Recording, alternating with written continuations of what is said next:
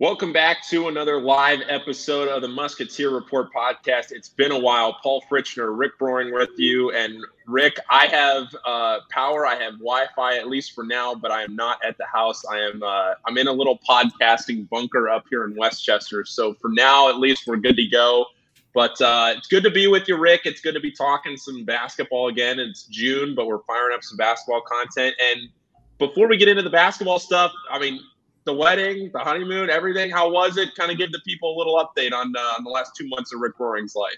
It was good. Uh, everything went smoothly, and uh, I, I, obviously appreciate every, everybody being patient while I was, you know, moving and traveling and doing all of that. But yeah, I'm back. I was at team camp this past weekend. I've been at a couple different high school events this week, so I'm ready to get back into basketball mode and like I said, I appreciate everybody being patient. We got a lot of new subscribers on the site too. So I think they'll really get a full taste of what's about to happen here on musketeerreport.com over the next couple weeks and months as we get into the beginning of the Sean Miller era round two, I guess you would say. Um, yeah. speaking, of, speaking of that, Paul, what I mean, you got to host the first Sean Miller show since he's been back. That was a that had to be pretty cool. Yeah, it was fantastic. I I got a call from Tom Iser about a month ago, uh, and he said Byron was going to be on vacation. He asked me if I was open to it. Obviously, open and willing and, and able and uh, excited to be able to do that. Glad they asked me to fill in. Joe Sunderman is the best of the best. Uh, we went over some stuff to talk about. It was great. I thought the turnout at Dilly uh, was fantastic. They sold out. Uh, I think we, I saw on the message board it's like 120 people that they that they had seated, but I didn't see an open seat anywhere. The bar was full, everything, and the crowd was really into it, and it was funny looking at Twitter, looking at the mentions of the people that didn't know that it was coming, and all of a sudden, oh, you got live basketball content in June. It was like we were talking about on the message board today. It's like, what what do you have to do to get the live basketball content in June? And that's that's what I think outside of the specifics, which we can get into a little bit more about what Sean talked about with the team and some things that he's seeing already.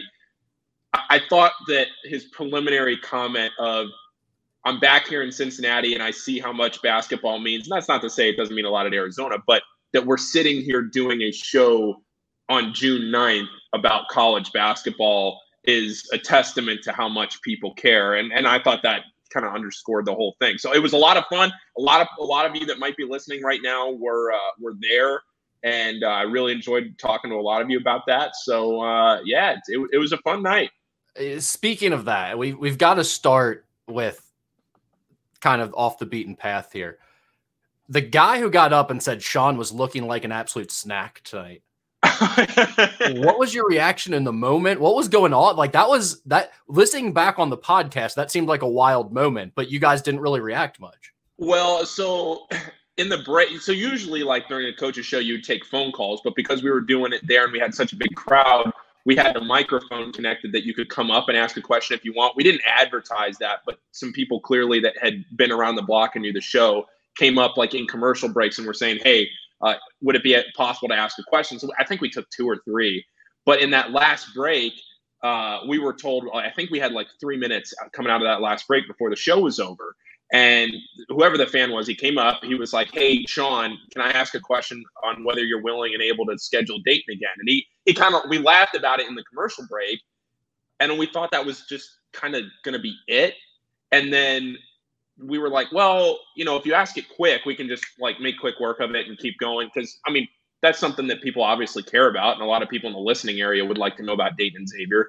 So we were the, under the impression that it was he was going to bring us out a commercial, just say, "Would you be willing to schedule Dayton again?" And we were going to move on because Joe and I both had a couple of questions left. And then my man just, I mean, he had his moment to shine, Rick, and, and he didn't let it slip. I mean, you look like an absolute snack tonight was not what I was expecting to hear out of the first question. But... It wasn't what I was expecting either. All right. Um, let's get into some of the interesting things that Sean said. And the, the first thing or the, the biggest thing that stood out to me was when he was talking about the styles of play and what he's looking to do. And we've heard him talk about he thinks it's it's ideal to play faster uh, in today's era of college basketball. But that was something that I thought he really drove home during this interview with you guys. And a lot of coaches say they want to play fast when they first get a job. I take Sean Miller saying that and the things he's saying along with it a little bit differently than I typically do when I hear a new coach get a job and say, "Oh, we want to play up tempo, we want to play a fun style of basketball." Like Sean Miller is coming at this from the perspective of a guy who has coached, been at the pinnacle of the sport for, you know, over a decade. He had his year off, he sat out, he really evaluated things, and now he really wants to do things his way and continuously he keeps mentioning I think you need to play fast in today's era of college basketball. And, and once again, when he was talking to you guys, he brought that up. Yeah, I thought that was and and the the thing that went off of that too was the three point shooting, which we can get into more of. But I think that whole fast style of play, and I think that was something that you can take some some semblance of that he he looked at through this year off. And you look at the landscape of college basketball right now. And I thought the other interesting thing that he mentioned about playing fast was playing fast in this conference and in the Big East. You look at a team like Villanova. Now, granted, Jay Wright's not there anymore, but you look at a team like Villanova that plays so slow. They play methodical. They value every possession as much as they do. Playing that really fast, up tempo style of offense is something we haven't seen out of Xavier in a while. And I thought for the conference, and you look at some of these styles, you look at St. John's that plays really fast, and you got some talent now moving in with St. John's. You know, Curbelo, David Jones, some more names that might fit into that style with Mike Mike Anderson a little bit more that you play faster, you you you don't slow things down and just drag it out, and it feels like so much work. It it always to me, Rick, in, in the last few years, it always just felt like getting every basket was so much work. It took so much effort just to score from the field, and I think that getting out in transition, playing faster, might help that a little bit more. I, I don't know if you see it the same way, but that's just kind of how I see it in my eyes. Yeah, I would agree. Eh, but then, of course, you get into that conversation and you put that up against this year's roster specifically, and you get into the question that you brought up later on, which is how do you see Jack Nunge and Zach Freemantle working out together? Like, do you do you play them both together a lot, or if you want to play up tempo, do you have to play a smaller lineup and figure out how to stagger those guys more? And obviously, that's something they'll figure out as they go. We're not to that point yet, and I don't expect him to have a great answer for this. But you know, he he goes right back into the well, if you're a good coach, you got to be able to play your best five players together as much as yeah. possible. So, um, it, it, there's definitely going to be some decisions that have to be made and some strategizing that's going to go on. I think that was something that we saw a lot last year that kind of, um, I don't know if it was ever quite figured out until we really got into that NIT stretch where uh, Colby Jones just kind of took over and uh, everything else fell into place. So, I I don't know exactly where I'm going with that necessarily, other than I just thought it was kind of interesting to hear Sean's opinions on it. And sounds like in many ways, because the roster is going to be so similar again this year, we're probably going to be talking about a lot of the same lineup situations and strategies. I really liked how confident he was in the ability of the three newcomers with Boum and Craft and Desmond Claude. That he really felt like, and he emphasized, and he talked. In fact, he made sure in the break because we went to a commercial and we hadn't gotten to those three guys yet. And he told us in commercial, "Hey, I want to come out of the break and talk to the talk about these guys." And he, he emphasized while we were sitting there chit chatting how important of a role these guys were going to play. And then he expanded on that and told the whole audience about that coming out of the out of the break. And I think it really shows the value of what these three guys can do. Now we talk a lot. I mean, everybody that's listening to this and, and that's on the message board remembers what you know the freshman KyKy Tandy, like what was going to happen there. And I mean, he had a great freshman season and all that, but like he was hurt, and then all of a sudden he was going to come in and save the season. Like I, am not saying that, but what I am saying is he seemed he seemed much more confident than lip service in Cam and Dez and Sule's ability to come in and make an impact on day one. Yeah, Souley Boum was the one that really stood out to me as comments about him. He talked about him needing to add some weight, maybe, and the fact that he's going to be a little slight of stature for the Big East. But he also mentioned that he's more of a combo guard than he is a point guard. And then he said after that, but that might be better in the way today's game is played 2022. And I just took that to kind of mean like that we, Sean seems pretty interested in having a point guard that can shoot and score the basketball. And that I think that personally, I think that's important too. Like people always talk about true point guard, like you need to having a true point guard. As long as the guy can handle the ball and get you into your offense, I'd much rather have the guy that can score 20 a game. Like give me yeah. the RJ Cole type point guard who can who can just go out and win a game for you by hitting step back threes. I'm interested in having that guy. And that's kind of how I took Sean's comments about that as well. Yeah. So looking around the rest of the roster, um, I, I, would say right now, Rick, unless you know something that I don't, it's pretty much set, right? I mean, they have an open spot if they want it, but I don't. Do you see them adding anything else now at this point? No, I mean, again, I always say like coaches aren't going to stop recruiting. So yeah. when I say the roster is pretty much set, that's what the caveat that like if new opportunities present themselves or if uh, an overseas kid that we're not aware of they're still working on out there. It's a possibility that someone could still be added but at the same time they're happy with what they have. They're set. They're not like just going out to grab anybody right now that makes themselves available because they feel like they need another body. For most part i would say this is the roster that's going to be in place at the start of the season.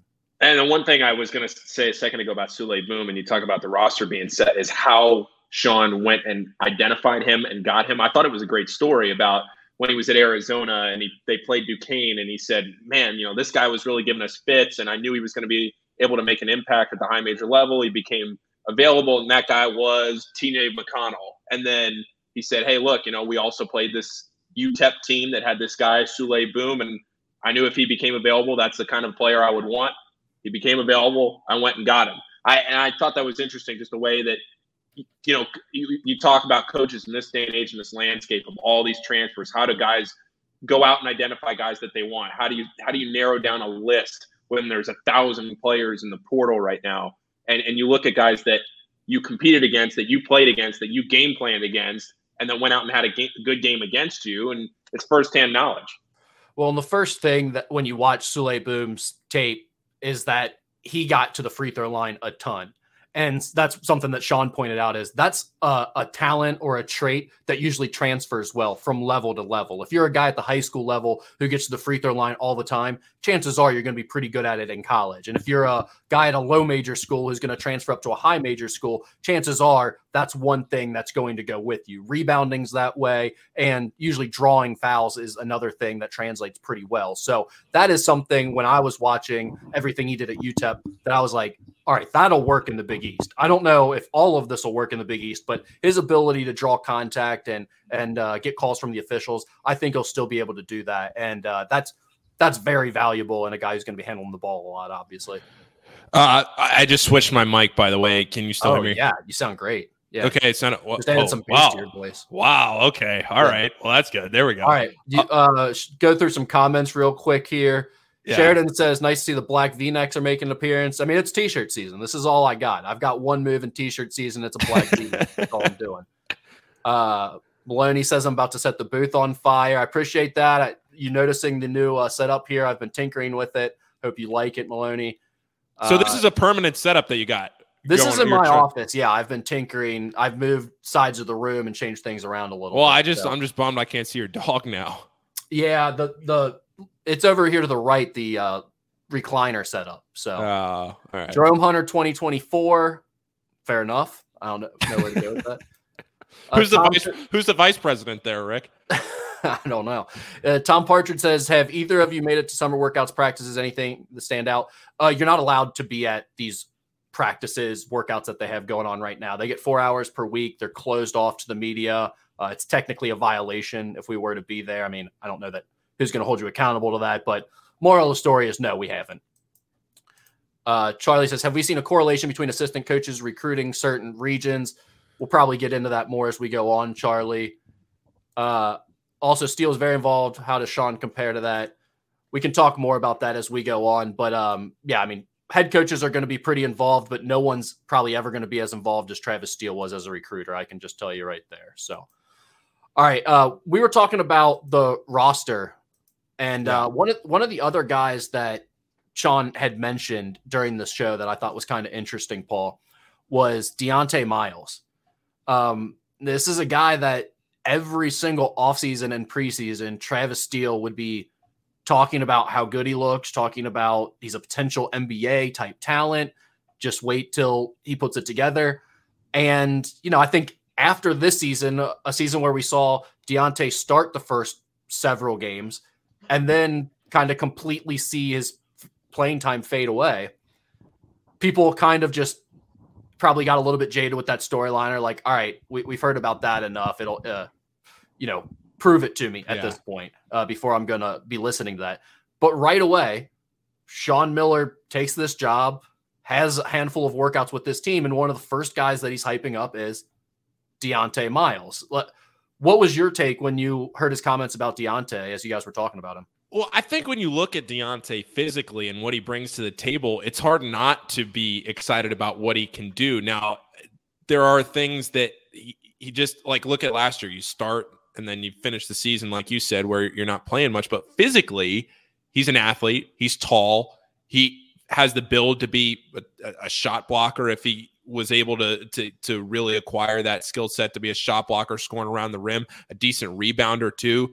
He's not the biggest guy, right? I mean, he's not the biggest player on the floor as far as as build goes, but he certainly has the height to be able to do that at the height at the high major level. So the measurables are there for Dieonte. He's been in the system now long enough, and it's a new coach, but he's been around the Big East Conference long enough and playing with some of these guys to the point where he should have some of that experience under his belt, even if it is in practice. I think there is a lot to be said for that. That he's not just the freshman anymore, that with the deer in the headlights look. This is a guy that's been around the block, and it doesn't seem like that because he hasn't seen the court all that much, even though he did start to begin the season last year. So to have and, and I should say, like Travis Steele is not the only person that you would hear hype him up. Like we heard Travis publicly talk about that a lot, but you would hear other people talk about how much they like Dieonte and what oh, if only he could put it all together. If only Dieonte was was to where we want him to be. Well, now he has a new coach. Now he has a new assistant coaching staff, a new strength and conditioning coach. The whole thing's changed, and yet we're still hearing the same thing. So now you have to wonder: All right, it, is it on Dieonte to figure things out? Is it on this coaching staff to figure out how to implement him better in the system? I, I don't know which way I lean there, uh, but I, it's it's a lot of the same that we're hearing, and it's from a, a new coaching staff and a guy in Sean Miller that you're hoping can develop him into that player that we've been hearing about for the last three and a half, four years. Yeah, and I've never heard a bad word said about Dieonte Miles. So I think what you're seeing if through these comments by coaches is that it speaks to the type of guy Dieonte is in the locker room. He tries yeah. to do everything you're asking him to do. He gives you max effort. You know, he he loves to be there, and he's a, a, a, a uh, beat type of guy. But I think the two biggest things for him are the physicality. He just got moved around too easily in the Big East, even last year. And then the other thing is just processing things in real time. I think in practice, when you're going over a drill and it's repetitive and he's able to get a hang of it, he's able to show out and do his thing a little bit more. But when he gets into the game and now you're thinking and having to process things a little bit faster, and it's not, no one's telling you go from point A to point B in this situation. You're not working on something specific. You're having to take all those lessons and drills and practice and apply it to exactly what's happening. I think he's been a little bit slower on that side of things. And that was, I think, where, where everyone knew he had the biggest hill to climb. Like he was just a raw prospect when he came here, and he's gotten better. There's no question about that. But I think if he can do those two things to where one, he can handle the physicality a little bit better, hold his position on defense and rebounding because he is a good shot blocker. He does have good shot blocking instincts. And two, if he can process all of, you know, ball screen situations and all these things that you're doing defensively, if he can process that and figure it out in real time a little bit better, so he's just playing faster, because he has the physical attributes to play, move his feet well, run up and down the floor well, but he doesn't play all that fast in reality because, again, I think he's thinking a little bit too much while he's out there on the floor. So if he can put those things together, then I think he can still be productive in an up tempo style. But again, I mean, I think most fans are going to tell you, I'll believe it when I see it at this point with him. And I, I think that's fair. I mean, you know, it's been three years kind of us of us hearing those types of comments about him in the offseason. So I'm interested to see though what he looks like both um, in the preseason practices and then once we get into actual games, what will he look like under this new coaching staff? So you pitched Dieonte to me. I'm going to pitch this one to you. Two players we didn't hear about from the coaches show, KyKy and Jerome. Uh, I mean, we didn't hear about Elijah Tucker either, but he also has redshirted. He hasn't seen the court yet. Two players that fans that have been asking a lot about, KyKy and Jerome. Did you take anything away from him not talking about them? No, I mean, I think it's would I would assume it's for the same reasons I don't talk about them. I mean, like I don't really factor them into being big yeah. contributors on this team, to be quite honest. Uh, but you know, like I, I, don't, I think the coaching staff is going to work with whoever they've got, and obviously they would never tell you that. But yeah, I mean, that would be my takeaway from it. Those aren't guys that I really spend a whole lot of time thinking about, to be quite honest. Yeah. Um. All right. So, uh, do you think Rick going through the rest of this roster? Um, just looking at the turnover, you you lose a guy in Dwon Odom, but outside of Paul and Nate, you're bringing everybody back. Dwon's the only person you lost. Yeah, so, Ben Stanley, so, but oh, and Ben, yes, Ben Stanley. You're yeah. right. You're right. Ben Stanley. But again, a guy um, that, quite honestly, I just don't, especially after his injury, I just don't think Ben Stanley really had a role at this level. Yeah, yeah. I, I guess I, I, probably should have clarified that. Nothing against Ben, but more of, of the role player uh, type player. Uh, Dwon's the only one you you lost. So you bring this new coaching staff in, and everybody has the ability to transfer if they want to. And it's it's Dwan and it's Ben. Were you surprised by that? Did you think through this process they would lose more, uh, or was this where you thought it was going to end up? Yeah, I think I definitely expected more turnover, but there's two things going on there. One, we were hearing about a lot of guys. And who knows how much this was just fan speculation because people were so fed up with the way things had gone and people were really upset with the coaching staff. And they kind of, you know, when people are mad at the coaches, they start making up rumors and things like that about players not being happy and they've lost the locker room. So maybe some of it was just that. But I think there were some things being posted online and on the message board from, quite honestly, people that I would expect to have an idea of what's going on. And there was just a lot more rumor swirling about guys that might want to leave the program. And I don't think we have to go name by name, but everyone heard different rumors about this guy or that guy potentially leaving. So to basically have none of the important pieces leave, I mean, I think Dwon Odom, you could say, was a fairly important piece, but I also think we saw where Dwon Odom was at, and he had kind of capped his development at Xavier, I think, and in the Big East, and it was he's a bench guy. He's a role player. He's someone you like to have, and he he probably has a little more more upside than what we've seen out of him to this point. But I don't think he was probably a top five starting guard in the Big East at any point in his career, to be quite honest. So yeah. um, from that perspective, yeah, I don't think you lost a lot of talent that you needed going forward. The other side of things was, I think there needed to be a little bit more roster turnover, just because this roster hasn't been good enough to make the NCAA tournament. So while everyone's talking about how much Xavier brings back from last year and percentage of points that they're bringing back and everything, I still look at it and say they couldn't shoot well enough. And this was a team that couldn't make the NCAA tournament last year when they had Paul Scruggs and Nate Johnson with them, who was two of their better shooters on the team. So that would still be my big concern. And we'll have plenty of time to talk about that as we get closer to the season. But I would have thought the staff would have seen it as they needed to turn the roster over a little bit more. But I think probably what happened was one, they got here and, and saw, well, Travis and his staff did a pretty good job of recruiting. It wasn't a bad roster in place. And I don't think this roster was far off from competing. Now, again, I think they needed another piece or two, but I don't think that it was a bad roster by any stretch of the imagination. So I think they were fairly happy with the guys that they had in place. When you have a Colby Jones, a Jack Nunge, a Zach Freemantle, and Adam Kunkel, I think you feel pretty good about bringing those pieces back. And yeah. then the other thing is you get the job, and then even though it's pretty much right after the season had ended, you're you're still a little bit behind the eight ball, especially if you're a guy like Sean Miller who had sat out the last year. So in terms of recruiting and guys that you can bring in and guys who are available, sometimes it might be a situation where they've got more baggage or they're more trouble than what they're really worth in terms of value to their program to your program. So I think they probably saw it as we're not going to just reach and take guys for the sake of taking them. We want to have a really good locker room and really set the foundation for the way we want to do things going forward. We don't want to be just playing with some mercenaries who don't care about our program and what we're trying to establish here. And also, I think they were probably fairly happy once they got here, seeing the guys that they had, watching them win the NIT, and then starting to work with them a little bit. Yeah, and to back you up, not again to mention any specific names or anything, but to back you up on the point about the end of the season, coming out of that week in New York in the NIT championship, I was fully prepared not to have a complete roster turnover, but to have a very substantial roster turnover, and I was beyond shocked that Dajuan was the only one it, it, through that week. Didn't wasn't it like okay, whose turn is it today to announce their decision to come back? Because it was it was like staggered, one guy every day, and yeah.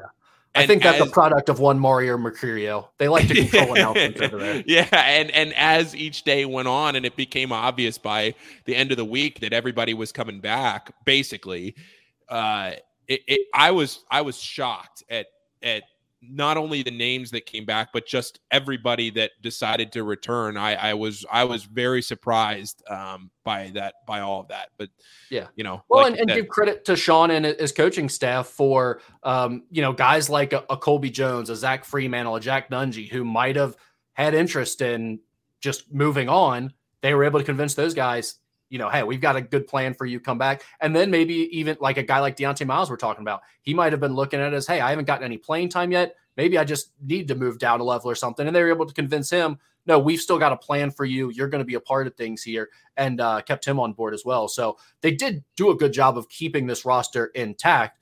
Now, again, I think there's arguments to be made that maybe you needed to do more in terms of to put you, yourself in in place to definitely be an NCAA tournament team next year. Uh, but that's probably not a conversation for right now. That's something we can get into more as as we go through these things. Um, the uh, the one thing, and you guys talked about this during your show a little bit.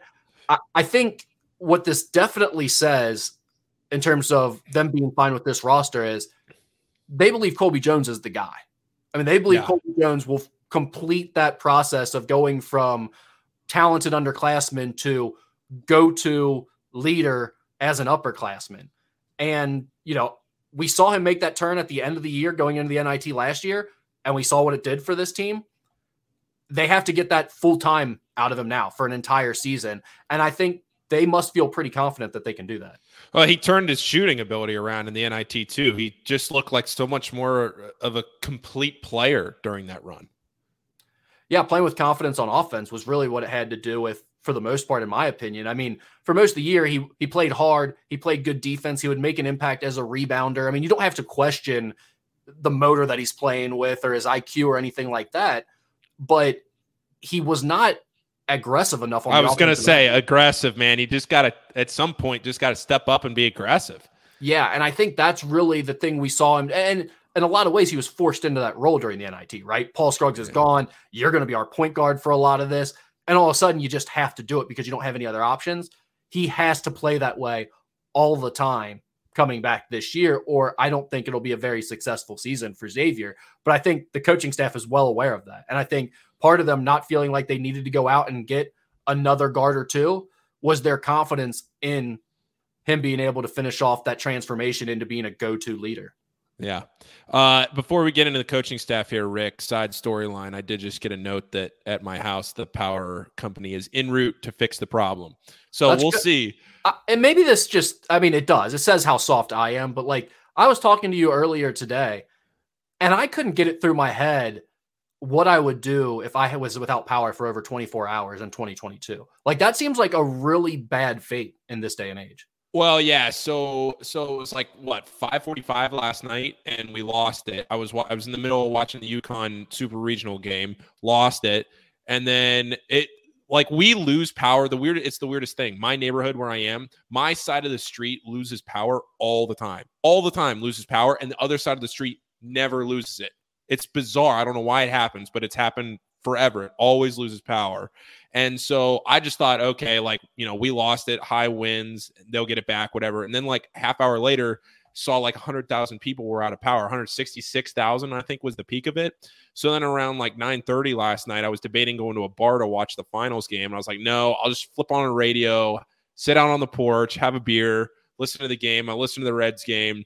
I went to bed. I slept downstairs because it was cooler, and I woke up and I was like, okay, it's like 100 degrees. Uh, the portable charger is dead. My phone is like at 50%. Let's try and uh, figure something out here. And we went through the day and and then uh, came up here to a, to one of my family's places up here. Um, but uh, yeah, it was it was not great. And I one of my other friends from the from the east side texted me. He got it back at like 3 a.m. But yeah, as of as of uh 822 my house is still out. So not ideal. That's that's 20, 20 just about 28 hours. Yeah. That's tough. I mean, there's a lot of a lot of problems I would have if I had to go for over 24 hours without power. Yeah. Let's get into a couple questions here we got in the comments. Matt says, "Does the incoming shooting outweigh the shooting that left, particularly with Nate Johnson?" Uh, well, that was one thing that Sean talked about a lot was Cam Craft and how high they are on him and his ability to shoot. And I think he said, you know, he threw Brad Redford out there as well, but he threw Cam Craft out there as potentially the best shooter that he's coached, at least at this stage as a freshman. Um, so I do not know that they've replaced the shooting that they lost from last year. When you think about a super senior in Nate Johnson, a super senior in Paul Scruggs, who may not have shot the best percentage, but at the end of the day, was still a guy that you felt you could trust to, to make a three pointer. Um, I think Cam Craft is going to be able to shoot, no doubt about it. Souley Boum can shoot. Uh, Desmond Claude, I think that's something that remains to be seen with his game. I'm not expecting a lot out of him as a three point shooter as a freshman. So, um, did they do enough to replace three point shooting? Maybe, maybe with those two guys, Boum and Craft, you've got enough to replace Johnson and Scruggs. The problem was last year's three point shooting wasn't enough. Like they weren't a great three point shooting team. So, you know, I, you might have done enough to replace what you lost, but I don't know if you added enough to really become a good shooting team. Well, I got two points there, and part of it is one, like you talked about the the three point shooting team and how you take those shots. Sean talked a lot about that. The three point shots that you take and and how they get those shots, how they develop those shots on the offensive side of the ball, and maybe under Sean's system, maybe it now. As I say that, I'm backtracking in my head because you think back to this past year how many wide open shots from three did Xavier miss? Like, it's not like they weren't open good looks. Sometimes they were forced, and sometimes you and I would get home after a game and start scratching our head. But like, there were a lot of really high quality shots, and I don't want to knock Travis's system on that. Where I think that really comes into play is each of the last two seasons, there's been a guy who just could not make a three pointer to save their life. And yet, I mean, opposing teams would just not guard them. Jason Carter and Jerome Hunter, back to back years at the forward position. Teams just completely quit guarding them, took their defender, put them in the lane, add another body to crowd the paint. And yet those guys continued to have games where they'd go 0 for 4, 0 for 6, 1 for 5. Those are the types of things that I think Sean's probably talking about more than anything. And I'm not I'm not saying he's looking directly at what Travis did and saying he's going to do it differently. But I think when you say what's going to change in terms of shot selection because you're right. Xavier got plenty of really good wide open three point looks that they just didn't make for whatever reason the last two years. Part of that's because I don't think they had good enough shooters. I don't know if that's going to change under Sean Miller, but I do think you're not going to have a guy who just cannot make a shot and is shooting 17% for over half the year from three point range, still having games where he goes over 4 from three. He's not going yeah. to get that type of green light under Sean Miller. At least that's the way I took his comments during the coaches show. Yeah.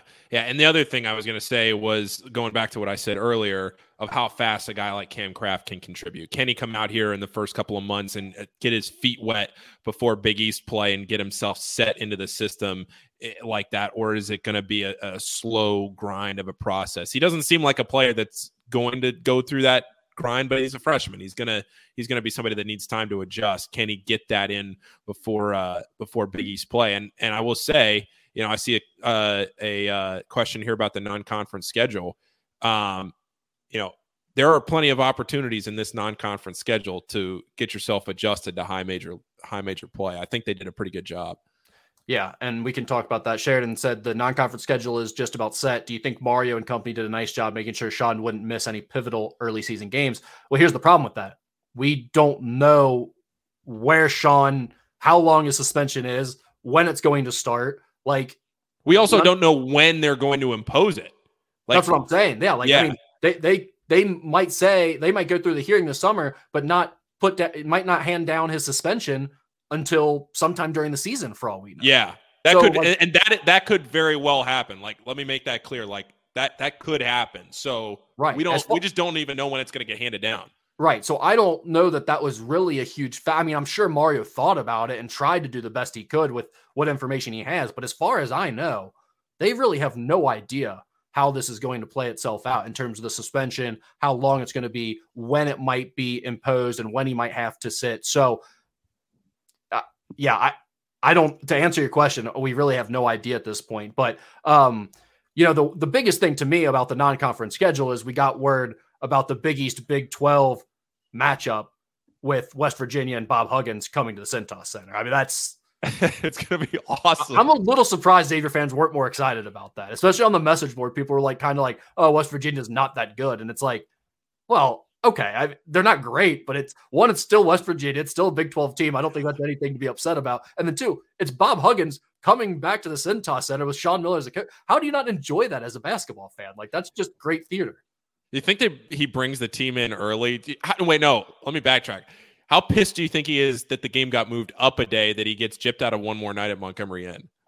yeah, well, I mean that's the thing. You see Huggins back here all the time. Like I know Skinny always tells the the story of um he was running into the liquor store over there on Buttermilk Pike and ran into Hugs there. This was just like two years ago, and he's like, "What are you doing here?" He's like, "I'm recruiting." I was like, "There isn't a there's a prospect in this area that was worth recruiting for West Virginia at that time." But you know, so he's been back in this area a lot. Uh, you're right. He definitely loves hanging out here. I'm sure he'll hit the Holy Grail uh, with his boys and who knows oh, what yeah. else. But you're right. He probably would rather have an extra day. Yeah. Uh, but but yeah, you look around at the rest of the non-conference schedule. It's uh, Morgan State, Montana, Southern, Fairfield, UC, West Virginia, uh, and then the Gavitt game, which hadn't hasn't been announced. PK 85 is thrown in there too, which has a loaded field. Maybe Maui might be the only field that's better than PK 85, but boy, PK 85's got 16 really good teams in that field. Two brackets of eight. Xavier will only play their bracket. There's no like crossover championship game or anything like that. So, um, uh, yeah, I mean, I think I think the non-conference schedule is great. And it's still pending one one team, but it, I'm sure it'll be a bye game. I, I, guess I shouldn't say that for sure, but I, don't know. I can't see I can't see it being a high major team. Yeah, I know some guys have asked about recruiting. We'll get into some recruiting talk here in a second. We'll bring up those questions when that happens.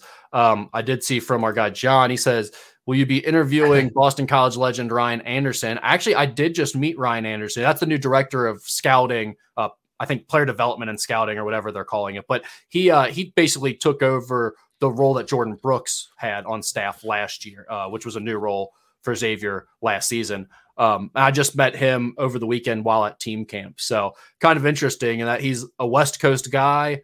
He went to college at Boston College, so got a little uh, of that East Coast flavor, I guess you'd say, or New England flavor, and then uh, went back to Arizona. So he he was telling me like he's never been in the Midwest really at all. So uh, seeing those high schools and meeting some of the prospects and coaches around here and stuff, all a completely new experience for him. Uh, but he seemed like a really personable guy, and I think he'll probably do a, a, good job. He looks like he can still play. I mean, he's a big dude. So yeah, um, yeah, had a really good career in college, and then uh, was overseas playing pretty well, as I understand it, before he got injured and decided to to come back and get into the coaching ranks. So yeah, just met him. I don't know if we'll be interviewing him, John. Uh, maybe we'll ask him to do a podcast at some point. I'll I'll see how what he thinks about that. Sure. Uh, do you want to do recruiting or coaching? Uh, let's talk. Well, we're talking about Ryan Anderson already, so let's talk about the the rest of the coaching staff a little bit because you and I haven't really talked at all since they got the rest of the staff filled out here. We talked after Sean was hired, but uh, since then they've obviously added Adam Cohen from Stanford. They've added David Miller, um, who was really I look at him as a, a Sean Miller guy. He was under Sean Miller's direction for so long. He had one year as an assistant coach out at San Jose State last season, and now he's back with Sean Miller again. So just I think the big thing that look to look at with David Miller is that familiarity with Sean Miller and how much Sean Miller clearly trusts him to bring him on staff again like that uh, uh, says a lot about him. Um, but yeah, what was kind of your thoughts when you saw the names and, and saw where their their background? Well, I listen to a bunch of podcasts, and and there is, if anybody's interested and really wants to get into it, uh, there are a bunch of podcasts that both of uh, the the new assistant coaches, Dante Jackson, obviously retained, but of the new assistant coaches, uh, and David Miller uh, and Adam Cohen, both of them have done a lot of podcasts in the last couple of years, just uh, coaches podcasts talking about themselves and their career and how they got to where they are and it, every assistant coach, every coach has has stories of their journey and everything like that. But it it really stood out how how much of a basketball junkie uh, these guys are. And I forget which podcast uh, it was, and I don't even remember. It might have been on the one that you inter- that you did the interview, Rick. Uh, they were talking about like European basketball. Uh, the podcast they were listening yeah. to with the European, ba- and it's Adam like Cohen on yeah. When okay, I did a yeah. podcast, I did a podcast with both of those guys on the same yeah. feed here. They're both good. Yeah, they're both Thank really you. good. I, I, thought both of those guys did a really good job. I was just firing questions at them nonstop, and they, they kept it rolling with good answers. Um, but Adam, like, you know, it's funny because they're both. You can tell, like, and, and when you ask people about both these guys, the thing you get is like crazy work ethic, grinder, just like loves ball. He's always in the gym working with guys, always recruiting, yada, yada, yada. But then you talk to him and it's like, both seem pretty personable and like they're super into it, but different guys, definitely. Like Adam yeah. was the guy who was talking about European pod basketball podcasts yeah. we've listened to and like performance podcasts. And it's like, you know, seems very kind of uh zen like Buddhist type mentality, like a lot going on in his brain, really smart guy, and like probably keeps to himself a little bit more and, and all that. And then like David is like, you know, talking about uh, the concerts he's going to go see this summer and stuff like that. It just seems like a little bit more of uh, the guy that you grab a beer with and hang out with. Um, but both guys, when you ask other people like that they've worked with or people from other schools that they've they've been around, uh, everyone kind of says the same things about them, which is that just they're total grinders and just obsessed with basketball. And everyone always adds, "Oh, he'll work out really well with Sean." And it's and like the, it seems very clear that like Sean is into that now. Like at this stage of his career, it's like I'm only surrounding myself with people that are like me, that are just like obsessed with basketball and want to do this nonstop. And the one thing that I will say, looking at all the assistant coaches that the Xavier program has hired over the last few years, whether it goes back to Ben Johnson, Jonas Hayes, now David Miller, Adam Cohen, these guys, I feel like the constant theme that we hear every single time one of these guys gets hired is how did Xavier get this guy? Or how did they get him to leave his current position to come to Xavier? Or I can't believe he left Stanford to come to Xavier. I can't believe he left, uh, you know, Georgia, whatever I, it's a testament to where Xavier is and, and what they've built, I think. Well, that, that's definitely the case with Adam Cohen in this situation. You know, I mean, David Miller was, he's only been on a bench for one year at San Jose State. So I think Sean bringing him in says a lot more about the relationship he has with David Miller and how much he trusts a young coach like him to be like, as soon as I get my first job back in basketball, I want to grab that guy and bring him with yeah. me he he could have got a lot of other names. Like I heard some of the other names that were talked about for that job, and when you look at their resumes compared to David, you're like, that guy has a ton more experience. So it's to me that's an exciting thing. If I'm a Xavier fan, it's like Sean clearly thinks something about David Miller, and then he brought him in for that reason. With Adam Cohen, it's what you talked about, which is like a lot of people have made runs at Adam Cohen. I'm talking about teams with big money. You know, I've you know Big 12 schools, SEC schools that have gone out there and tried to make a run at Adam Cohen and haven't been able to convince him to leave Stanford. So, um, why he decided right now was the right time.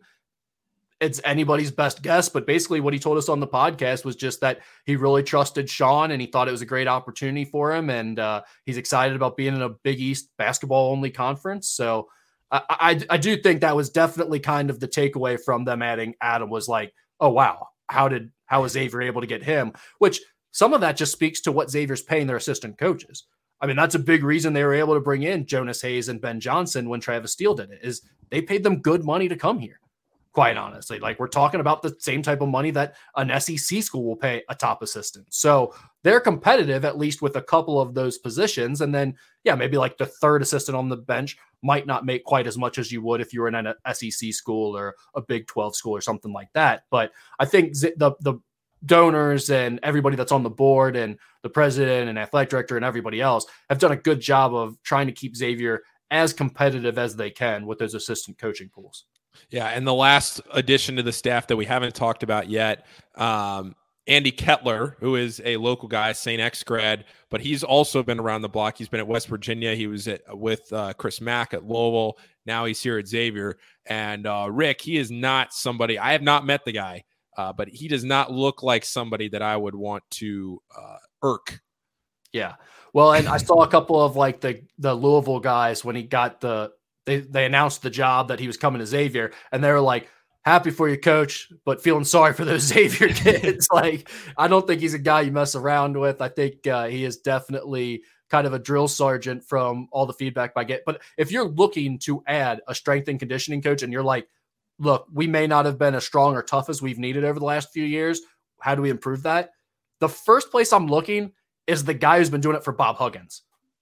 I mean, there, I don't think anyone's going to argue about the physicality or toughness of West Virginia teams over the last decade. So, no, yeah. um, Andy Kettler, I think, was definitely a good addition in that regard. But yeah, if you if you talk to people, like they are super high on Andy Kettler, and uh, I know if, this if, this is someone Xavier's reached tried to get before. Like this isn't the first time Xavier has looked at him as a possibility. I got the biggest laugh, and it's to your point. I got the biggest laugh when if you look at the the tweet announcement of him getting hired, and you click on the replies or you click on the quote tweets.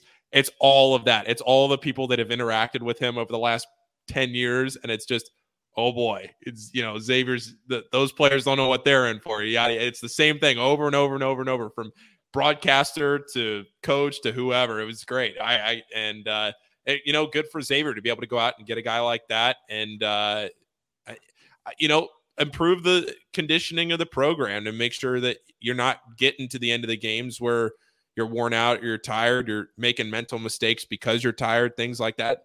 Maybe this could fix something like that. Well, there's something interesting that Sean said about that during the coaches show too, and it's like to to uh, to some extent, I think when anything goes wrong with a team, fans then come up with all the theories of like w- what they need to improve or what their deficiencies are, right? And like you hear it at a lot of the same programs around the country. Any program that's struggling, you'll hear the same issues. And so I think strength and lack of strength and like our guys aren't tough enough or whatever is a pretty common theme when a team loses or they don't they don't have as much success as the fans think they should. So how big of an issue that was for Xavier over the last few years, I'm not entirely sure, but I do think to some extent they do not look as physically imposing as some of the other teams that they've played in the Big East.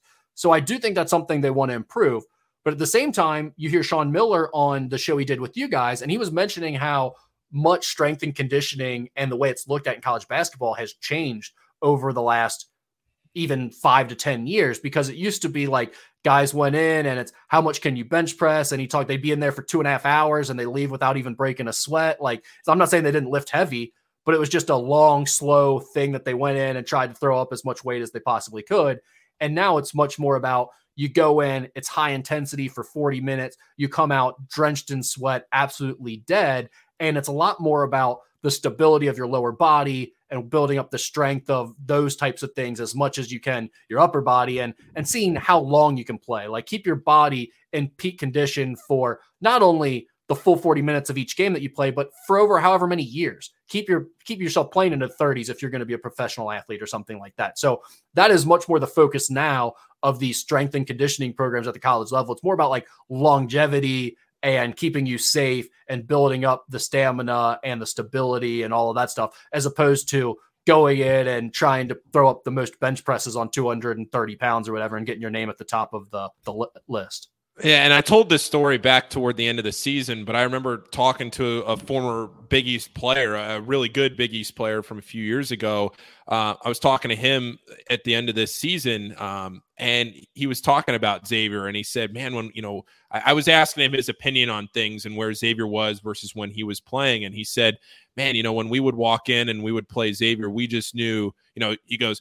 I, I would look up at those numbers and I would see those bench numbers. And he goes, you know, we weren't coming anywhere close to that. Like we knew that we were always playing a big team, a tough team, and and they just weren't that in the last couple of years. And that's not to say that it, it, it was just a different style, I, I, think was how they were trying to approach it. But I thought that was very interesting from somebody whose opinion I, I really respected uh, just because of the success he had and, and playing in the Big East against some of those really tough teams. Yeah, but it's funny, right? Because it's like we all think that, and obviously he's saying that as someone who's played against Dave everything. But then, like you talk to Sean Miller just the other night, and he's telling yeah. you, but that's not really how we look at things anymore. Yeah. Either. You know, like we're not trying to get guys to the top of that yeah. weightlifting uh, chart anymore. So it, it's kind of like how exactly does that play out? I don't know, but I do know that they went out and got Andy Kettler for a reason and Andy Kettler's history and what he's done at West Virginia and Louisville, and then for the Milwaukee Brewers, I think he was in their organization. Uh, he started out in Major League Baseball. Like his history suggests he's going to get guys stronger and they're going to be more physically imposing. So I think there was a reason they went out and got him. And I do think that's something that they'll try to improve going forward. Yeah, yeah. He's been all over the place. I think he was, uh, yeah, we, we Kettler, he's been all over the place. He's done good jobs everywhere he's been. And, and now he's at Xavier. I think that's the bottom line there. So, uh, yeah, go ahead. Well, I was just going to say, last thing I would say about the coaching staff before we move on is yeah. something that I have heard a lot this offseason is how mu- the how much the investment in- investment into Dante Jackson has paid off for Xavier.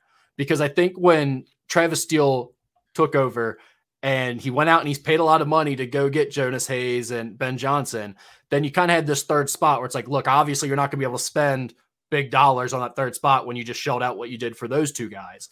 And Dante was a guy who was kind of bouncing around at that point, hadn't really stuck yet as an assistant coach. And I don't think necessarily had the credibility to get that job, other than he's a Xavier guy. Everyone loved him. They knew he was going to work hard at it and they trusted him. And he gave him that, they gave him that chance. And you just look at how important this single recruiting class is that they had Dante Jackson for to bridge the gap between Travis Steele leaving and Sean Miller staying. The fact that he's a former Sean Miller player, Sean Miller knew him, felt he could trust him and keep him on staff, also meant that Xavier kept Cam Craft and Desmond Claude, two guys that Dante Jackson recruited, two highly ranked guys, especially Cam Craft was, in my opinion, a recruit that you just couldn't lose.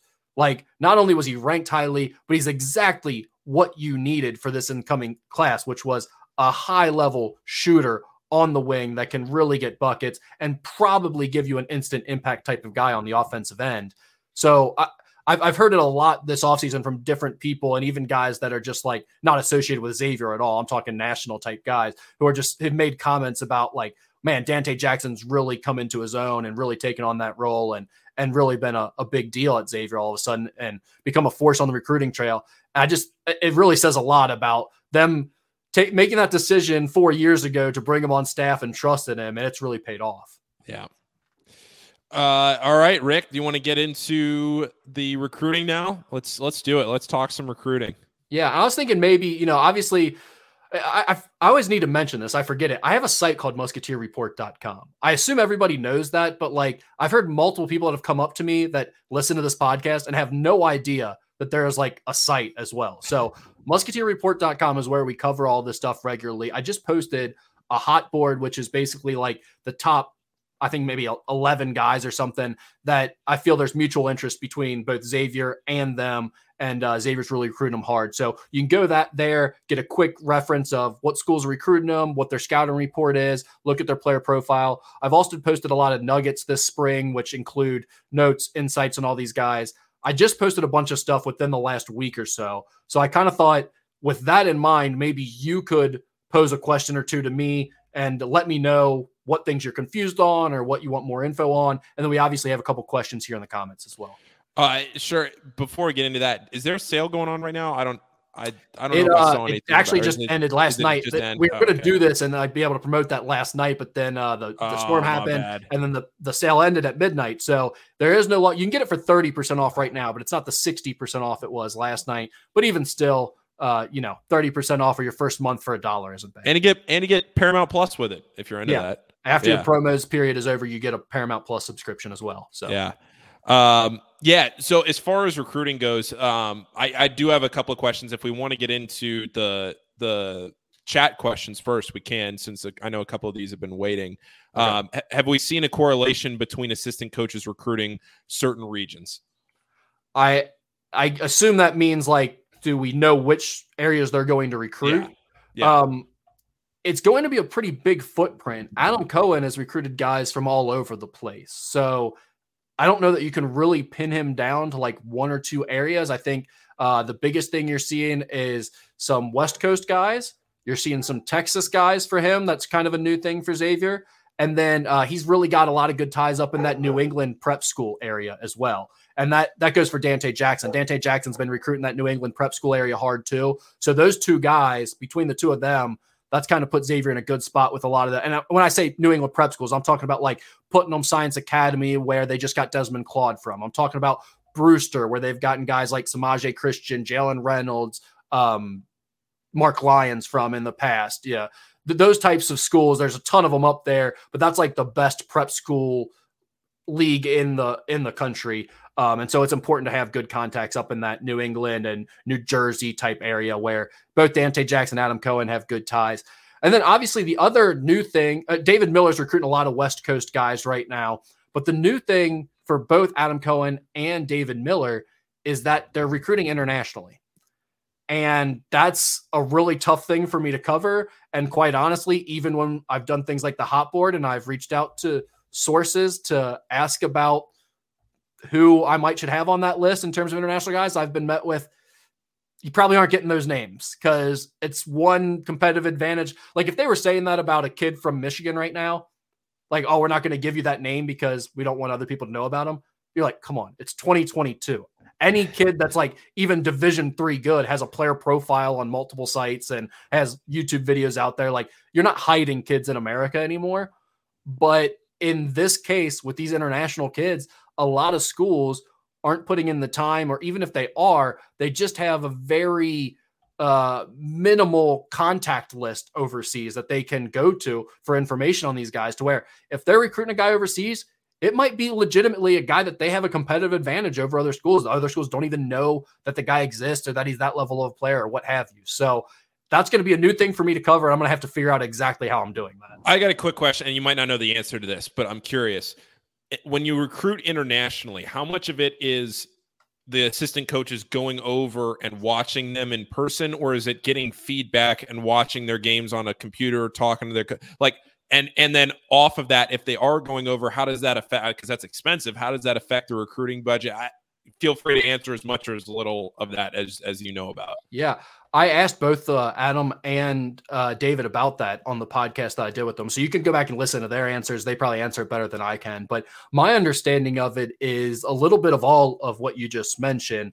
There's a few things that they do have now, like um, NBA, I forget what they call them, but some type of NBA international camps where they bring the best prospects from different countries that you might not normally see and they bring them all together to the same place and you can watch them play against each other. So those guys are obviously going to be attending things like that to get a feel for some of those guys and and make more contacts and get some initial glances at them. But then it's a lot of what you just mentioned of watching video that gets sent back over to them and and things like that. So the biggest thing to me about recruiting internationally is you have to put in the time to make the contacts like just like I have over here in America. It's like when I when there's a new kid in Georgia that Xavier's recruiting, I have three or four different guys that I'm going to call immediately to be like, hey, what's the deal with this kid? What's his backstory? Who's really in there on him? Why is he just now getting all this interest? Like all that type of stuff. And I get all that information right away. And then I can go try to see him at the next AAU event, what have you. So, like, they're going to be doing that same exact thing with international guys. They're going to be calling their three or four contacts they have in that country, getting as much information as they have on a guy, and then they decide, okay, well, he's going to be playing at this event next. I'm going to go see him, or I'm going to be able to grab all of his season film from last two years. I'm going to watch all of that to get a better feel for him. So I think that's basically how they go about that for the most part. Um, but again, that's all of this is new to me too in a lot of ways because like Xavier just really hasn't recruited internationally hardly at all, except for Alexander Vezenkov a couple years ago when Mack almost had him. Yeah. Uh, Troy was asking, is this a focus on Euro Cup level guys deep into the depths beyond those players in international U18 teams, Australia, Africa? Any any specifics there? I think it remains to be seen. I, I think okay. they have some contacts all over the place. And again, some of these things where you have like a camp and they're bringing guys from all over the place to that camp. So it's all types of countries. I think that's where you go and you make contacts from all those different areas. So, you know, this guy has a handler that brought however many guys over, and this guy's the director of recruiting in Zimbabwe. And what, you know, like you're just meeting all these different guys at one event, and then you're keeping up with them. And so when they have someone that might be worth recruiting, they might text you and you get information on that guy and then go view them. So I think it could be a lot of these things. Uh, and quite honestly, Troy, I don't have like a good enough understanding of a lot of it to give you more specifics than that. But uh, from what I understand, it's pretty all over the place. Uh, Chip just asked a good question. What are the amateur rules regarding international players? Can these guys play professionally and then play college ball over here? I would have answered this a year ago differently than I would have now with NIL. And frankly, I don't know how NIL affects this. Yeah, that's a good point. Um, and, he brings that up too. Oh, does it not matter anymore yeah. given the NIL landscape? That's a good point. I don't know how much that would change it, if at all. It, it would seem to change the rules with regards to keeping your amateur status. And there's obviously like these club teams where you're basically playing professional level guys, but you're not getting paid for it. Um, yeah. I know guys have come over and played after that. So, uh, to be quite honest with you, Chip, I don't have a full answer yeah. on that. I don't know the details well enough. Um, okay, so to get off of the international recruiting, bring it back, back over here stateside a little bit. Uh, as far as what Xavier's looking for, what's an ideal 2023 look like for Xavier, Rick? Um, I think that's another thing that remains to be seen to some extent because you could go a lot of ways with this class for one. I think there are going to be, well, I know there are going to be several scholarships open next year, and there could be as many as like seven or eight reasonably. Like, I don't think it's out of the question that you have seven or eight scholarships open for next year. Now, that doesn't mean they want to use every scholarship and have 13 guys on scholarship at all times, but there's plenty of numbers to work with if you need them. There's also the fact that the transfer portal has changed this thing so much to where okay, it used to be you wanted to know exactly who you had coming in around September or maybe November at the latest prior, you know, for 2023, you'd like to know by this November who's going to be in that class. Well, now, I mean, if you only have one or two guys or no guys committed, you could still add two, three, four guys in the transfer portal season, whether they be transfers or guys decommitting. It's just become so crazy right after the season ends now in terms of guys changing their status that it's a little bit different in terms of how early you need to have your class figured out and also how many prep guys you need to lock yourself into. So I think schools like to give themselves more flexibility. So I would say the working number for this class for Xavier is three. I could very easily see them getting like two prep guys and then waiting till the spring. Um, but I think they'd probably max out around three prep guys by this fall. And in terms of what positions they could take, it could be almost anything. Like you could use a point guard for sure. I, in fact, I think you almost have to have a point guard. You could use another wing, definitely. You could take a forward and you could use a center probably long term. So any of those things are on the table. I think point guard's probably the most important position right now. Um, but yeah, that's that's kind of how I see it. Two to three guys, definitely a point guard, and then best available from there probably. How does this class of 2023 stack up against other recent classes as far as talent goes? Just at, at a general pool, like is this a good class that you see coming up? Uh, you know, I used to have a much better feel for that stuff when Snow was doing our national stuff, and I talked to him so frequently that I had a better feel for the national rankings in general and what the class looked like nationally. Um, my overall sense is that it's a, a kind of average to normal class. I don't think it's like overwhelming with top end talent or like its depth or anything like that. But I mean, there's plenty of guys out there well into the hundreds that that are definitely intriguing talents. Yeah. Okay. Um, Rick, I, I know you, like you said, you have everything on the message board, and I don't want to get into too many specifics because anybody that's listening to this can can go and read uh, on there. But is anything else uh, that you want to bring up with with recruiting or anything that you've heard or uh, just in general? Um, not particularly. I mean, like again, it's the the hot board was up last week, and I think that gives you a good overview of kind of the top names right now. But I think that's going to continue to change pretty quickly because of the circumstances with it being a new staff and Sean was out for a year. And that may not sound like a big deal, but just like you basically think about okay, you don't go out recruiting for an entire spring or summer. It means all those guys, the last time you would have seen them, if you even knew about them, were as sophomores, like rising sophomores to be. So, from that perspective, like you haven't seen most of the guys you need to see really at all prior to April if you're Sean Miller. So he was really just getting a feel for so yeah, you've watched tape on them, yeah, you've talked to your sources about them, but you get a much better feel when you can see them in person. And so I think for that reason, even into July now, when there's two more evaluation periods during the month of July, when he gets out there, you'll continue to see Xavier still offering more guys. And there might be a guy who's we're not even really talking about a whole lot on the message board that could become a priority target as they head into the fall, just because some of this is still new. They did a really good job during April of just seeing as many guys as they possibly could when they're at events and then just grinding tape on synergy nonstop from these guys' high school seasons and the AAU events that they weren't able to make it to. You talked about Dante Jackson. How big was he in that prospect or in that process of updating them on guys that they were already looking at? Huge because like you said, he had already laid the groundwork with some of these guys, including some of the top targets, like a Devin Royal, for instance, a guy that we've been talking about a ton. Dante had been recruiting for a while. There's already a lot of groundwork laid. So Dante's able to kind of transition Sean into that, saying, Hey, here's where we are.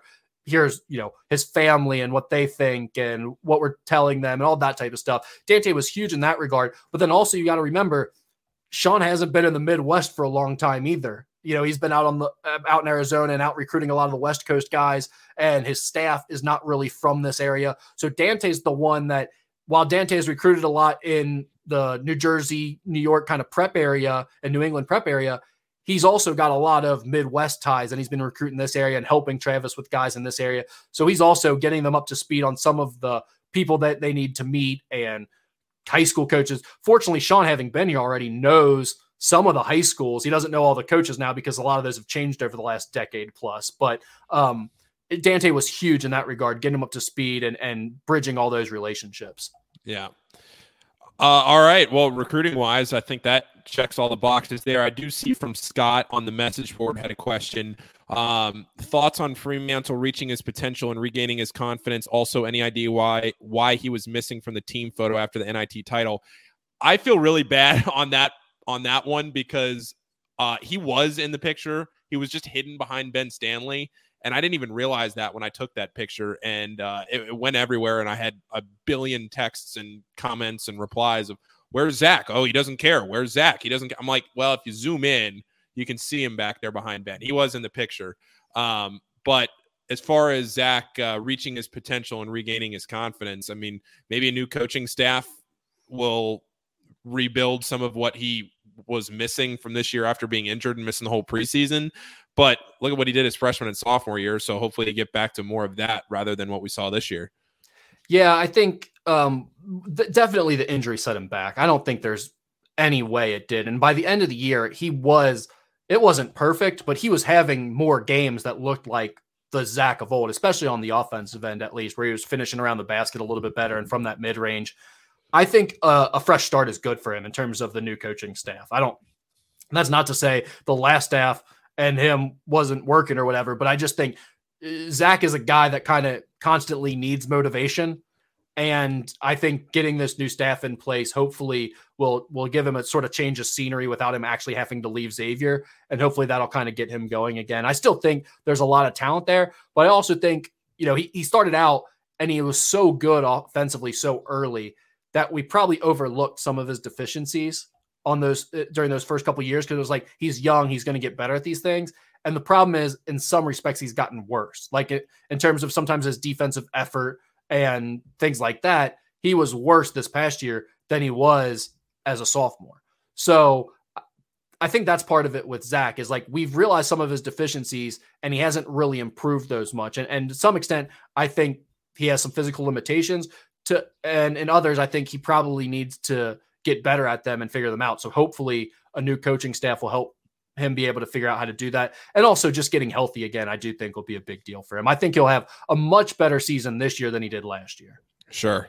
Uh, if you are listening right now, if you're on Facebook, YouTube, wherever you are, and you're listening, uh, make sure you get your questions in. We just have a couple more things to talk about here, but if you have questions, Rick and I will answer them. So make sure you just comment in. But uh, the one last thing that you and I had here to talk about uh, the Big East Big 12 battle. We talked about Huggins coming back to Xavier already, but looking around the rest of the matchups, there's some good ones. Creighton and Texas on paper probably is the best one that stands out as far as the rankings go. That could easily be a top 10 preseason matchup, but there's a few. We- yeah. Go, uh, go ahead. Go finish. I'll, I'll come back. no, because I, I, was I was just going to do my host thing where I list everything else and then we come back. So I'll just. Right I, I was going to say, can we talk about Creighton for a second? Because oh, I would love to talk about Creighton for a second, Rick. I don't understand this. Oh, let let's talk the Creighton Blue Jays for a minute, Rick. Okay, so what's your take on that? Like, I saw some people were having them literally like as a top three team in the country a few weeks ago. It seems like everyone's cooled on that a little bit. Now they're like just top ten. Um, what's your take on that? Uh, I, I mean, I don't see it. Okay, it, to me, it's I, I don't I don't get it at all. Like, I do think they're good, and I think they're in contention for being the best team in the Big East. But I don't even know. Like, to me, they're not even clear cut number one in the Big East.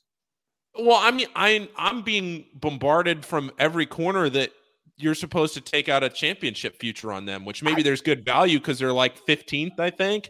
But like, I, I don't know, Rick. I, I don't get that. I, like, I'm not trying to bang on them and say they're bad because they're a clear like top tier of the Big East team. But and you know Baylor Scheierman, you bring him in and and you get the transfer. You bring pretty much everybody back. Ryan Nembhard's not going to be hurt next year. Unless I mean, you know, you you'd like to think he'll be totally fine to start the season. So you're talking about a team that went to the Big East championship game against Villanova, but still, I don't know if I'm buying national championship contender. Well, I just don't even I don't even really understand top 10. Like, let me ask you this. If Jay Wright is still the coach at Villanova, do you think they're the best team in the Big East coming into this year? Like, do you think they're number one in the Big East? Creighton or Villanova? Creighton. Do you think Creighton's no. number one if Jay Wright is still at Villanova? No. I agree. I think the only reason people are so sold on Creighton being number one is because Villanova lost Jay Wright. That's like Villanova still has a pretty good team. It wouldn't surprise me at all if Villanova ends up still being the best team in the Big East next year. If Jay Wright was still the coach, I would have Villanova as my preseason number one. Yeah, Creighton right now, I just looked it up. Creighton right now by Vegas is tied for 12th. They have the 12th best odds to win the national championship preseason. Yeah. I have no interest in taking out Creighton futures. I, I don't even really care about that. Like, I'm just shocked at how. Now, don't get me wrong. Do I think Creighton's good? Do I think they're top 25 team? Absolutely. Am I excited about the matchup between them and Texas because it's going to be probably two top 15 teams at that time going at it? Yes, I'm excited. But when people like, I legitimately heard national analysts going back and forth on a podcast a couple weeks ago about whether or not they could be the number one team in the country. I just don't see that level of talent on the roster. And maybe like do we see what Gonzaga just brought back? What like, there's three, four, five, six schools that you can easily say that about that are just clearly more talented than them. And even then, it's like I don't know what Creighton has proven in the last however many years that would suggest to us that we should just be like, yeah, I'm sold that they're going to figure it all out and they're going to be a top five team, no doubt. That makes no sense to me. Yeah, I, am I'm, I'm I'm with you. I, I'm not trying to say that they're not going to be a a top 25 team. I'm exactly the same point. It's just I just don't see where this national championship final four shoe in. They they've well, made well, getting into yeah. like when you start talking about tournament success, it makes zero sense because they've been terrible in the tournament. So I don't even know they've, why they've only made one Sweet 16 since the field expanded to 64, and that was last year. Yeah, I don't know why people, people don't real that very much flies under the radar. That like when you think about Dougie buckets and everybody that's been through Creighton in the last decade plus, and they have only been to one Sweet 16 in the last however many years since the field expanded, and that was last year. I don't know that it does fly under the radar because all I ever hear about is how bad the Big East has been in the NCAA tournament, and they're like the biggest culprit of it. Them and Xavier hasn't been good recently, obviously, in that regard either. But like, if you're talking about the teams that have had their chances to make a run, they're top of the list on the teams of the Big East that have failed to do so. So yeah, I don't know why people are so sold on trusting them in the tournament for sure. But even beyond that, even if we're just getting into preseason rankings, I don't really get the love for them as a top five team in the country at all either. But no, that's probably too much Creighton talk. Well, but I mean, even if you look at the experience on the Creighton team, I don't they only have like two. I'm looking at. I just pulled up the roster. They have Baylor Scheierman's a senior. Francisco Farabello is a senior. Both of those guys are transfers. Shereef Mitchell's a junior. Kalkbrenner is a junior, but the two transfers are the only seniors. You're talking about a relatively young team, too. Well, and that, that doesn't even bother me as much as just like we all watched them last year. They weren't like overwhelmingly talented last year. It's a lot of the same guys back. They've added some new contributors. Like, again, I'm not trying to crap on Creighton as being a bad team. They are clearly, in my opinion, top two or three in the Big East without a doubt, and a top 20 team in the country without a doubt. But like when we get into putting them top five, I just don't really understand that at all. Yeah, I'm with you, Rick. Um, okay, well, that felt that felt kind of good to vent on that one because I've had a lot of people ask me about Creighton in the last like three weeks, and I'm like, yeah. Are there any other? Uh, there's not really any other Biggie storylines that have been popping up that have been bothering me. I was a little surprised Xavier was getting so much love as a like I, people right after the season ended had him as a top 20 team. A lot of people were ranking him, and since then I haven't really seen him in many top 25s. Period. Have we podcasted since Jay retired? We don't need to get into it, but I don't think we have. Think, no, we haven't because it was right before I did the podcast with Adam Cohen. The only one thing I will say about that, and this is not me having known anything, nobody knew it. Nobody knew anything. I was sitting at dinner and I saw Fanta's tweet and I just about fell out of my chair. The one thing I will say though, I've been around Villanova before, never as intimately as I was when I was covering them at uh, the Elite Eight down in San Antonio. But when I was down there, I mean, I got to talk to Jay a lot that week. I got to be around the program. Just, I was there enmeshed in it for 72 straight hours. And every time I talked to Jay that week, he just seemed very deliberate and very reflective and just really it was like he was soaking the moment up and he was just did you think that at the time you know what I what I thought at the time was that he was just really appreciating the team that he had because he knew that you know Colin Jermaine like this was a historic group of guys that he had you know from being um, with them as freshmen, winning the national championship, where they weren't getting a ton of playing time. You know, Jermaine didn't get a ton of playing time on that team to now making the Final Four. Like, I, I the way I interpreted it that week was never that he was going to retire, but more so that I just felt like he was getting older and appreciating the guys that he had. And just looking at the roster, like I knew kind of like where Chris Mack left Xavier and there was nothing left that next year in the first year of Travis Steele, like you knew that Jay was going to have a big rebuilding job this year. I think all of that to me, it was coming across that it was all hitting at him. Maybe I was reading way too much into it and he was just tired from two, three, you know, three straight weeks on the road. That could very well be it too. But you know, you hear Jay. I watch his press conferences. I I see him at Xavier when they come to Xavier. I you see him at New York and, and the Big East and the Madison Square Garden. He's the dean of the Big East, like Fanta always calls him.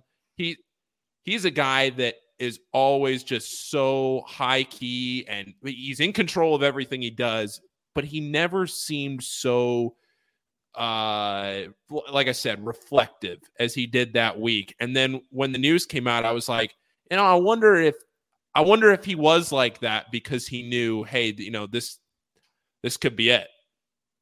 You know? Uh, yeah, and I, I like I had seen you say that and I thought that was interesting and I was wondering, like, you know, is that something that you look on and you're like, oh, maybe this was a sign, or like, did you notice it in the moment? So that was interesting to hear. But I will say, I for as much as people seem to like get annoyed by Jay and his, you know, it, all his positive tweets about the other teams after he beats them and everything like that, and that's annoying.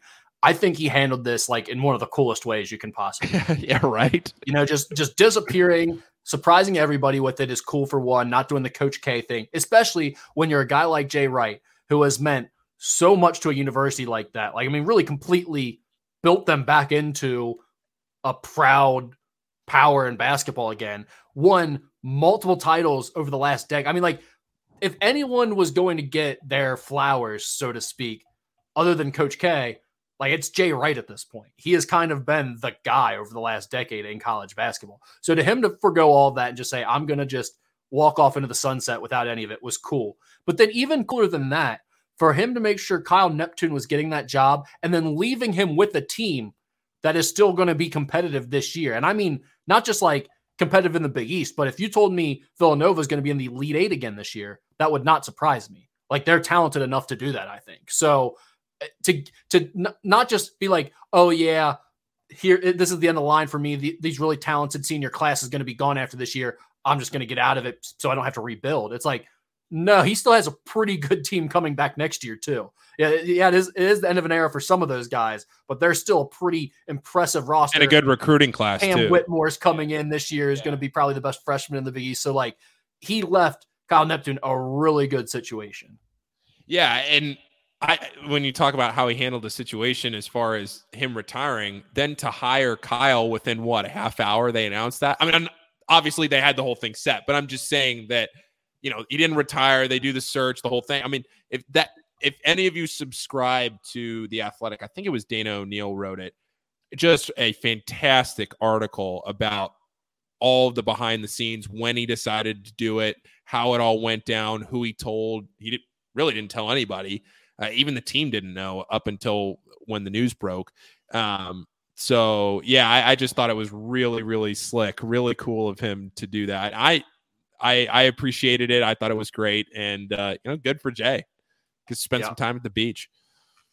Yep. Uh, All right. I don't see any more questions, so I think people are either boy. I'm so, there's still like 40 people on here live, I guess, but um, I don't think. Let's go, Rick. Let's go. You have anything? You know, I will say, I'm looking at the outage map. Are you it back? Looks, it looks like I might be back. All right. Well, that's good news. You can go home. You can. Uh, it looks like I might be. Use back. your fridge. You can buy new uh, groceries, and you can get fresh beer since you drank them all last night before they got warm. That's a great point. That's a great point. All right. Well, well I don't think we have anything else. We've been going for a while. You don't have any other uh, Big East storylines you want to get into, do you? I'm good. All right. Well, uh, in that case, let's just wrap it up. All right. Thanks everybody for listening. Uh, I'm sure Rick and I will be back at some point this summer uh, to do something else, maybe toward the end of the summer when we have some more recruiting news, everything like that. But thanks for listening, and uh, we'll see you next time on the Musketeer Report podcast.